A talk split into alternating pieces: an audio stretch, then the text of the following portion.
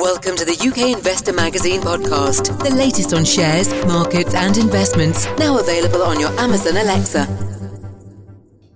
Hello and welcome to the UK Investor Magazine podcast, now also available on the UK Investor Magazine mobile app. For today's podcast, we're going to be reviewing a selection of ideas for 2023. We're going to be looking at some of the key themes out there in markets as well as the tactical setup that we're seeing in equity markets currently. And to do that, we're very kindly joined by Mark Kimsey, who is the head of equities at Frederick and Oliver. Mark, welcoming you back to the podcast. Good morning, Jonathan. Thanks for having me. So, Mark, we spoke towards the beginning of this year.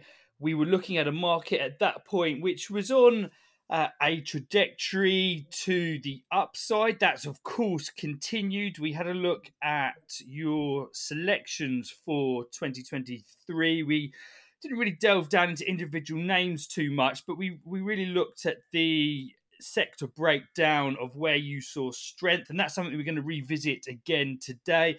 But I think one of the most interesting elements of our conversation previously was how you saw the markets playing out and how you should approach it from a tactical perspective when looking at the, the moves in market, looking at where we've been, and looking at the economic data to, to suggest uh, whether we're going to be seeing any further sustained gains in in equities. Now, when we spoke last time, indeed we have increased further. We've broken all time highs on the FTSE 100 on, on, numerous occasions, and we've seen a rally over in the United States, albeit in the United States, not to the extent that we've seen here in the UK. So, Mark, let's start with looking at the selections for 2023. Just looking here at the list, a very strong performance there from most of the stocks. I think there's only two out of the 10 that you had. Uh, which are down, and you know that, that's one or two percent. But when you're looking at that list, Mark, I mean, for, for you, what are the highlights from those stocks? And, and are there any of those stocks that you're a little bit surprised in how much they've moved? Yeah, thanks for that introduction, Jonathan. Um, the, the the the picks in the report were were really just a selection of stocks that we felt had been over punished, and the market has a great history of, of doing this. When there's good news, they usually overshoot to the upside. And when there's bad news, the selling is also often overdone.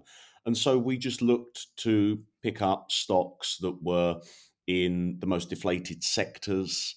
They were namely travel, um, US technology, um, and, and, for good reason. Uh, th- these are these are companies that are affected by um, interest rates um, being higher due to higher inflation, um, travel and retail often because it, uh, rising interest rates sees people's disposable income dwindle, um, which means they're perhaps not going to go and book a holiday or, or, or go shopping.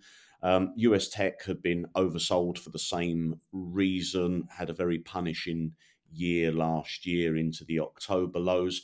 And we just felt that maybe these had been overdone, and uh, it, it, turns out that was correct. Uh, we've been very fortunate to be uh, dragged north by the, uh, the, the, the motion of the markets, I must say. So you know when when we're looking at how things have panned out, Mark, I think what's going to be particularly interesting for for listeners is to hear about how your view may have changed and, and maybe your approach to markets at this point because of course as highlighted in that selection you saw value at at that point there and there were there are a strong number of uh, of stocks there where, where you did see this value. If we fast forward you know, four to six weeks from from when we last spoke, of course, that's a relatively short time period in the grand scheme of things. But given the the performance that we've seen in stocks, I mean, how much has your view to, to markets changed, and and maybe you know how much are you now shifting your approach? I mean, are you becoming a little bit more cautious now, or are you still seeing value out there in markets? Um, Jonathan, I'm, I'm prepared to put my head on the block every time we speak because I would rather uh, I'd rather be accountable and uh, if I'm right, I'm right, and if I'm I'm wrong, I'm wrong. And as long as I can uh, produce some sort of justification for my opinion, um, I, I, can only uh, say that I feel I'm right at the current time. And uh, well, time will, will, will prove whether or not um, I was in fact accurate with anything that I share with uh, you guys and your listeners. But you know, let's rewind a bit and go back to October last year, we published a report at the time that was titled Buy Low, Sell High, which is, you know, an obvious stock market pursuit, but um, quite difficult to execute. And we touched on this last time, so I don't want to labour the point again. But to buy a stock low is desirable, but we need to remember that those low prices come when the markets are, are, really quite embattled, actually at the point where probably you don't want to entertain buying stocks or even discuss the matter. And that's usually because one's judgment is clouded by running losses. It, it's quite rare that retail investors are ever wholly out of the market and sat in cash. So when those big declines come, often the bottom line is an ugly one on one's portfolio. And so if you start talking about buying stocks when all the headlines are pretty miserable, that's met with an element of uh, defensiveness, and rightly so. Um, if you're losing a load of money, the last thing you want to do is exacerbate that problem by buying more things that could then go on to lose money. But it's often the case that actually, at those very painful times, one should start at the very least building uh, a, a, basket of stocks to put onto a watch list or keep an eye on and look back and see how they're trading versus uh, historical levels. Are they at you know year lows, multi-year lows? What are brokers saying? Where are we looking for a turn in the news? And at what point might these be worth picking up? And sadly, not enough people are prepared to do the work at that time they're often quite disgruntled with their portfolio and say, well, I'm not looking at that, and actually distance themselves from the markets when I might counter they should perhaps be moving towards them. So we had the buy low, sell, uh, sell high report which was published in October. In November, we produced another one that looks at interest rate sensitive stocks, asking if those that had been punished the greatest by rising rates would stand a chance of recovering if we saw a cooling in inflation and then a lowering of interest rates. And then, of course, we had the top picks at the turn of the year. So, over the last three to four months, the research guys have been very busy, but the same names keep popping up. So, um, of our report in October to, to cover travel, there was Wizz Air, Carnival, EasyJet, and we can relate Rolls Royce to that industry as well. So there were four stocks um, in that travel space that were named, and the gains range between uh, as low as 58% on Rolls Royce up to uh, a whopping sort of 100, 105% on Wizz Air. So those travel stocks uh, did exceedingly well. Some of these were mentioned again in our top picks report, EasyJet, we doubled down on that's up 35% since the turn of the year. Um, but we've also um, we've also mentioned Carnival in the past from some of these stocks as well. So we really wanted to latch on to that travel theme, especially in light of China relaxing their COVID restrictions. It means that, to my knowledge now, there's not a single travel restriction um, out there in in the entire world. It, it, the world is open for business once again, and there's pent up demand because people haven't travelled anywhere for a few years. But looking at those gains of somewhere between fifty and hundred percent, I I am now quite cautious on that sector. And, and without going into each and every stock that we've listed, we've seen the same with house builders. Travel, I've just mentioned retail. Again, in our buy low, sell high report, we had ASOS, Ocado, Marks and Spencer's, JD Sports. Again, gains of 50, 60, 70%. Um, EVs, oil stocks, uh, the US technology companies, as I've just touched on, Nvidia's up 30%. We've got Alibaba up 57%, Baidu up 70% from our interest rate sensitive report of November. So, um, I I do now um, have reservations on the the current market values.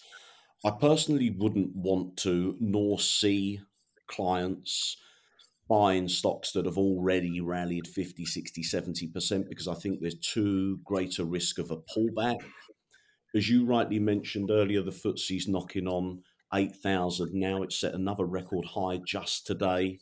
If you're buying anything on a, an index that's trading at a record high, you're certainly not buying low. It doesn't mean there can't be further upside, but whatever it is that you're looking at right now, there's an extreme premium to be paid. And I, I feel like that's got potential to be a real ambush. Um, if I was to give any guidance, um, it would be to start looking to reduce exposure rather than increase it at these levels.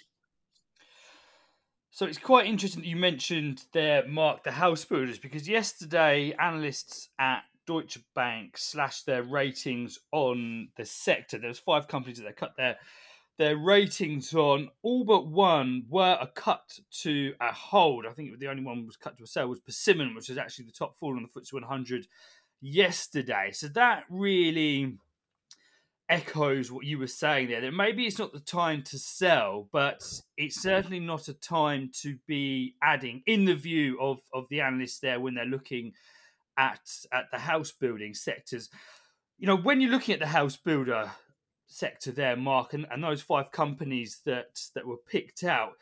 I mean, how much of that notion that yes, we've had a strong rally, but as you said, we, we could see further upside. How much of that can be applied to other sectors? And, and are there other sectors within the FTSE 100, the FTSE 350 that you feel you of course you've touched there on on the on the travel companies, but are there any ones apart from the ones you've you've mentioned so far that could be in a situation where they've had a lot of positive news priced into them, which isn't yet being backed up by fundamentals, which could indeed set us up for a bit of volatility and maybe there's particular sectors that you're watching that could drag the FTSE 100 lower if we see a bit of volatility going through the rest of this year. Um, yeah, well, you touched on a few things there. Let's start with the house builders. Um, I, I, don't object to uh, Deutsche Bank um, revising down some of the uh, main UK house builders to a hold rating. They've, they've not said get rid of the stock, but just to simply hold. And, and, and rightly so. I mean, some of the UK house builders from their October lows have, have gone up uh, approximately 50%. So in recent weeks and months, they have been a buyer of these stocks, um, but they've adjusted that now to a holder of those stocks. And that reflects the increase that we've seen. Um, so I, I, think that's right. Um, and you know that brings me to you know an old saying in the market, which is "buy the rumor, sell the facts." Um, and I think we saw that come in with house builders because if you go back to October when the market was very low, these stocks had plummeted some 60, 70, 80%. It was, uh, you know, the, the, selling was very harsh. Um, but we started to get talk of and a, uh, a turn in uh, inflation. You know, the, the, the rise was becoming less aggressive, and then we saw what looked like a plateau in inflation, and then a slight reduction month on month in inflation. Still very high, stubbornly high, but that led to the speculation that inflation was going to cool, which means that interest rates would eventually follow, which then says to the market, this stock now should be higher in the future because the interest rate issue is going to be less of one. So tomorrow's price should be higher than today's. That equals value.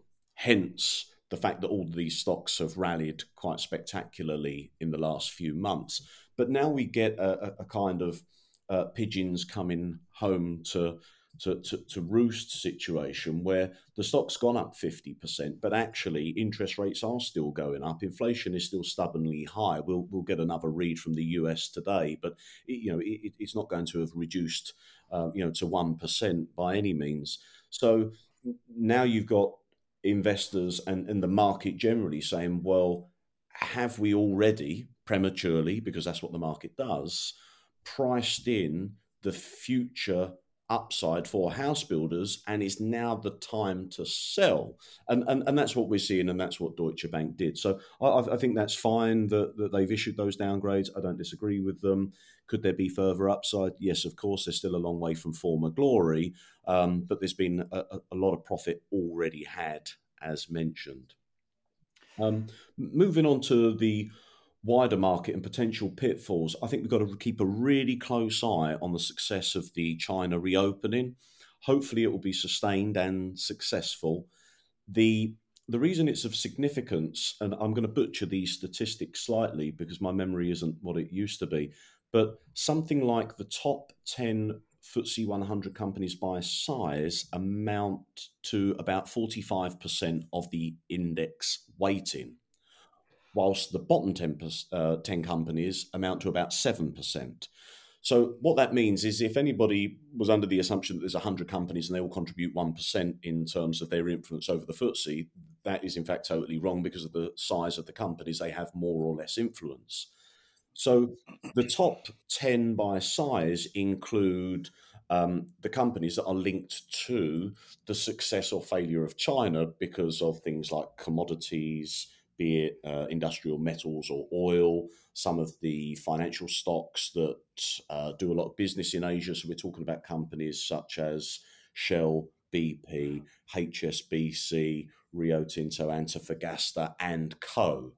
So when you throw into the mix the other miners, the other financials like Prudential and Standard Chartered, the opening of China, i.e., the, uh, the, the, the lifting of COVID restrictions, meant that the biggest consumer of commodities and the biggest manufacturer of just about anything was open for business once again.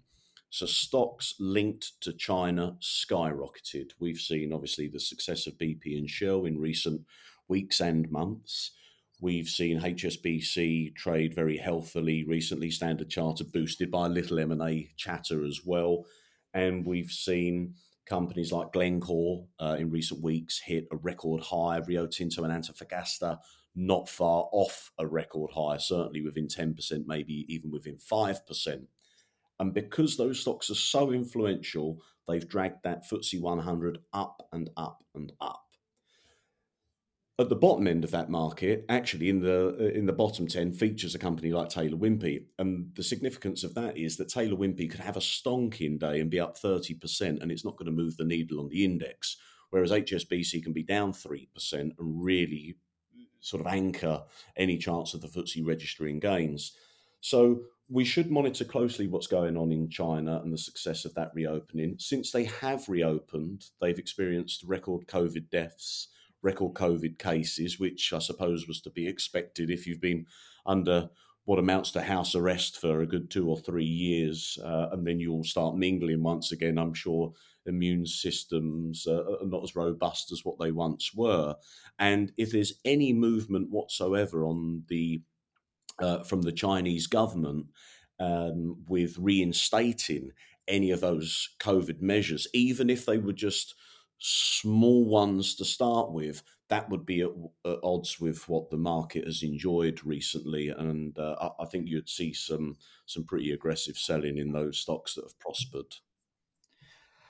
So, China's massive. You know, it, it, it's as you outlined there, FTSE 100 dominated by commodities, the miners, the likes of oil, um, BP and Shell you can see days when most stocks uh, are down, but if you see strength in BP and Shell, if oil's up on maybe good news from from China in some circumstances, you can actually see the FTSE 100 positive on the day. So, you know, there, there is a big distortion there from a, a few companies over over that market. But when we're looking at the UK economy, Mark, and, and this is something we, we're just going to touch on before we we move on to, to, looking at some mistakes that you have seen people make in the, the, situation that we're in now.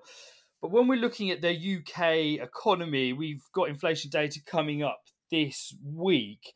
I mean, in terms of the performance of the FTSE 100 and, and the strength, I mean, it's something that I've touched on the podcast previously that we could see a situation where the FTSE 100 breaks the record highs and the UK economy is in a recession.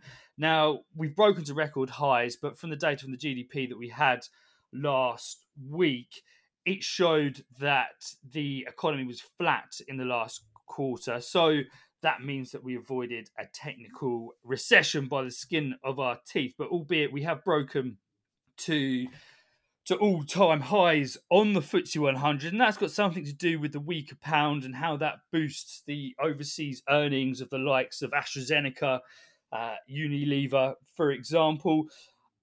Just one one final question, Mark, on the the markets at the moment before we before we move on.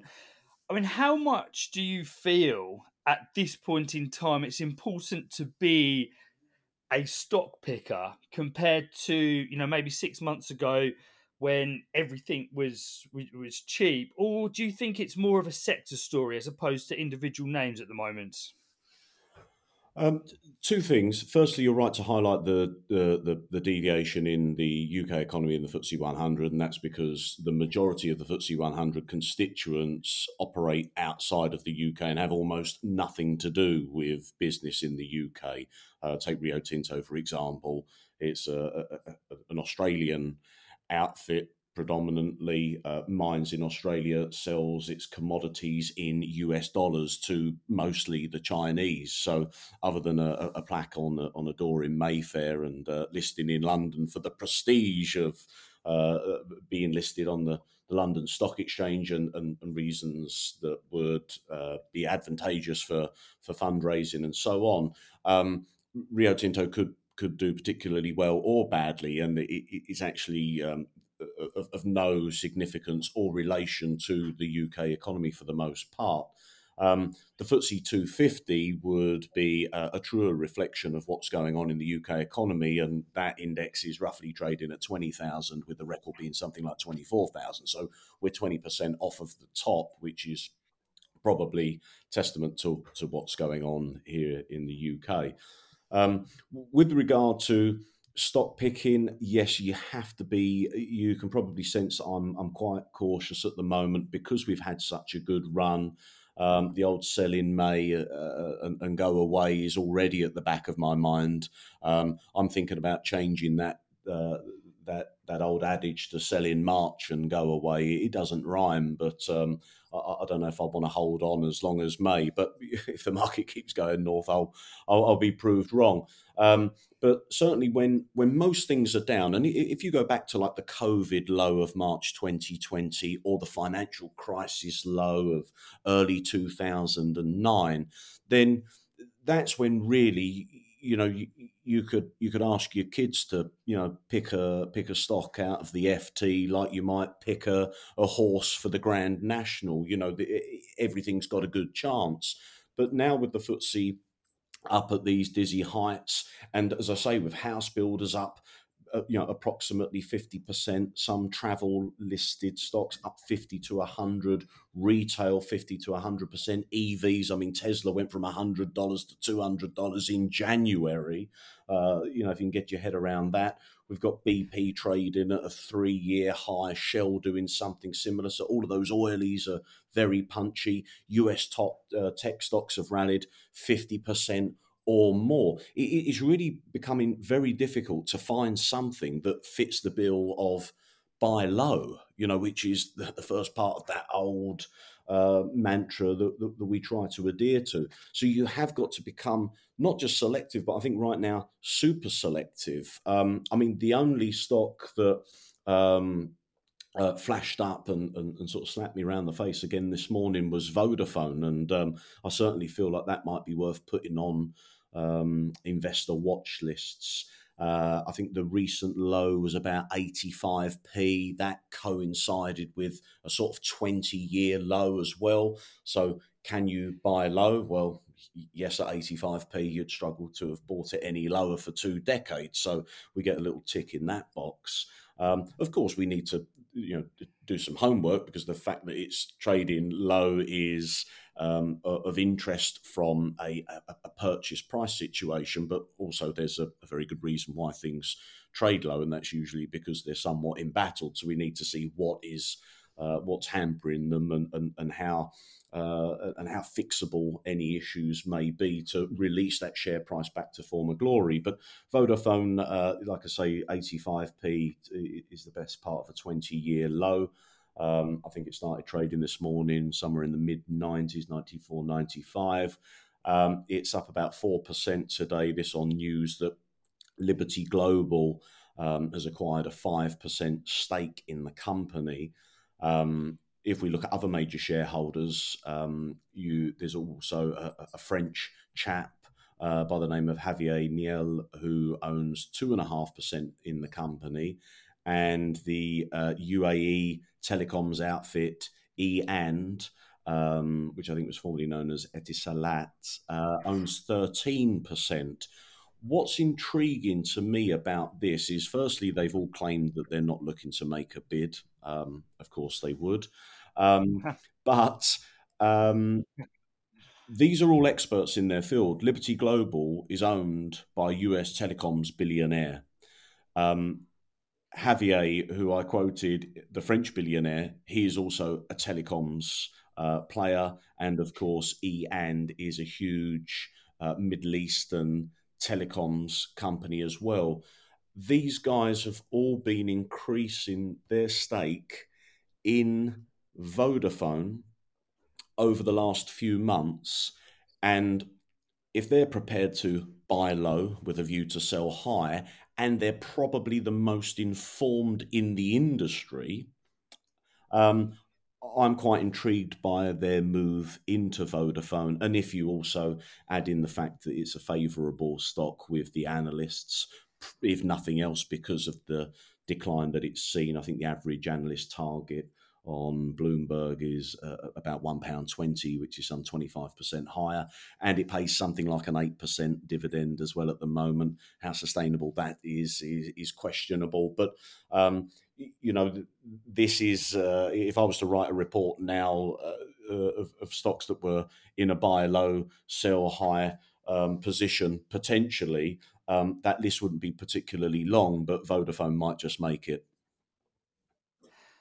Fantastic. Thank you. Thank you very much, Mark. So we're going to finish off now with I think I think it's just something that was of interest to listeners last last uh, last time we spoke from the feedback that we that we got and it's you you work closely with a lot of clients that take a tactical approach to the FTSE 100. So you outlined a couple of uh, mistakes that people make. And I think that's something that we can finish with today because the, the market's changed since then. And that, you know, people are going to be making different mistakes at this point than, than they might have been doing uh, at the last time that we that we spoke. So, you know, what what's one potential pitfall that you could highlight for the current situation that we're in at the moment that you've seen clients make in the past?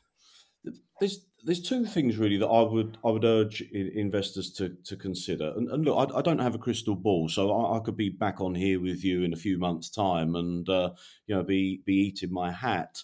Um, but I, I think that firstly, I would encourage um, investors to consider taking some profits here if uh, if they are sat on profitable positions.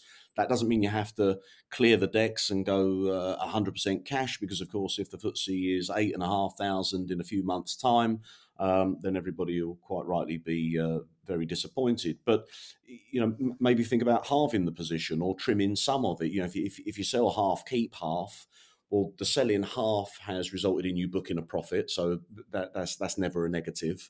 Um, but also, if the market carries on going up, you've kept some skin in the game. But if it retreats, you've only got half of the position uh, the position working against you, rather than all of it. So that's quite a nice have your cake and eat it situation to perhaps sell half, keep half. Um, the other thing as well is to try not to be tempted in by the blockbuster moves that are, uh, that are grabbing the headlines because it takes a little while for the good news to filter through. And by the time that's picked up on, I question what opportunity remains. And I'll give you an example. Over the last few days, maybe weeks, I've had phone calls from clients saying, Mark, I've been reading all about Tesla. I'm thinking about buying some. Well, that's fine, but it's two hundred dollars, and it's gone up hundred percent in a month. So whilst I'm not saying it can't go further, because actually go back a bit prior to that, and it was three hundred dollars. So there could be fifty percent upside if it's to achieve that form of glory. But you know, my phone wasn't ringing off the hook at the beginning of the year with people wanting to buy a Tesla when it had fallen from 300 to 100. Similarly with BP and Shell, their blockbuster results, you know, they, they've, they've recorded their biggest annual profits ever. Shares have rallied. And again, Mark BP, I'm thinking about buying some. Well, fine, it's £5.50 you go back a year or so and it was one pound eighty odd. You know, again, why were you not calling me at that point? Uh, rightly so. It's not a criticism. When these stocks are on their backside, it's very miserable out there, and people don't want to be getting into the market. But BP's gone up something like two hundred percent. Tesla's gone up hundred percent, and now people are not even buying; they're considering buying. So after these bumper gains, I'm thinking about buying I'd be thinking about maybe just sitting on your cash and buy next time there's a storm in a teacup and that price comes back a bit.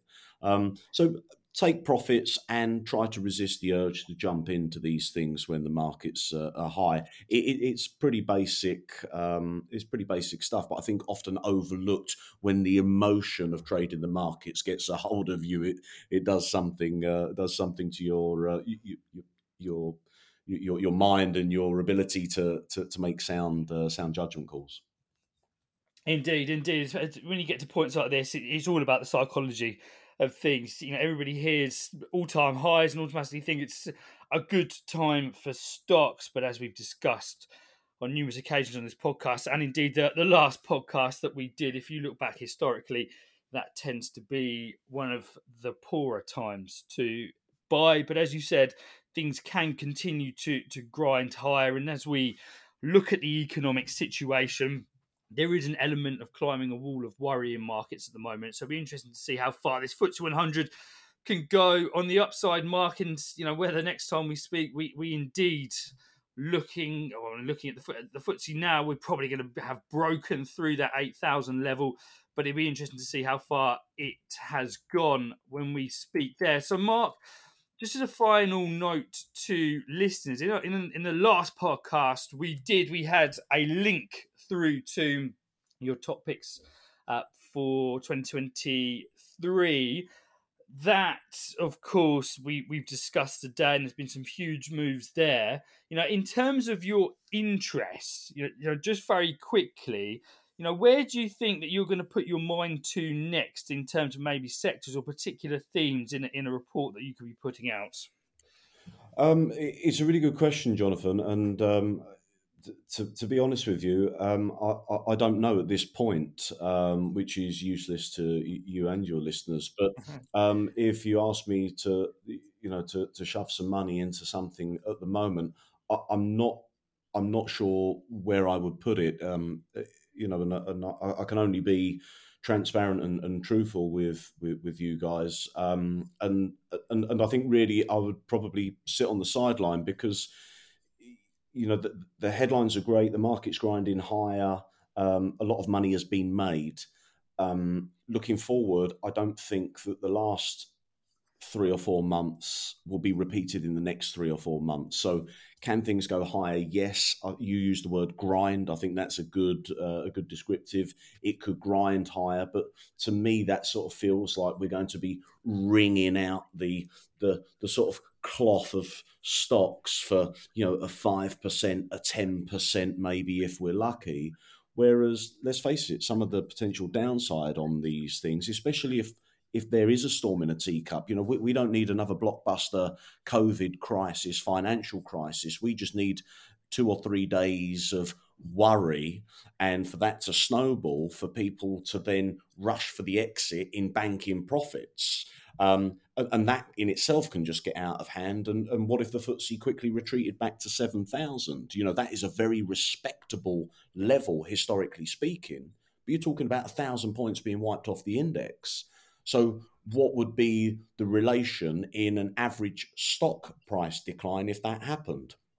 20%, I might speculate. Um, you know, if the FTSE lost a thousand points, could a one pound stock be 80p?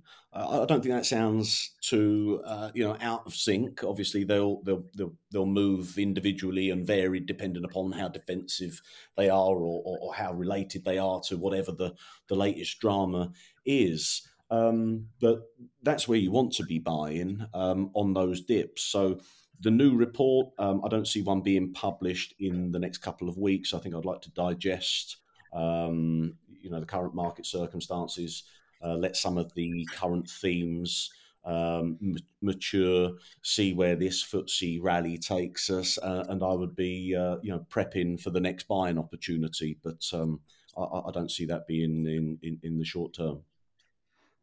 Fantastic. That's great. And we look forward, Mark, to having you back on the podcast at that time. So, Mark, thanks very much for being with us today. Thank you, Jonathan. So, just a final note to listeners that was Mark Kimsey, Head of Equities at Frederick and Oliver. Thank you very much to everyone for listening.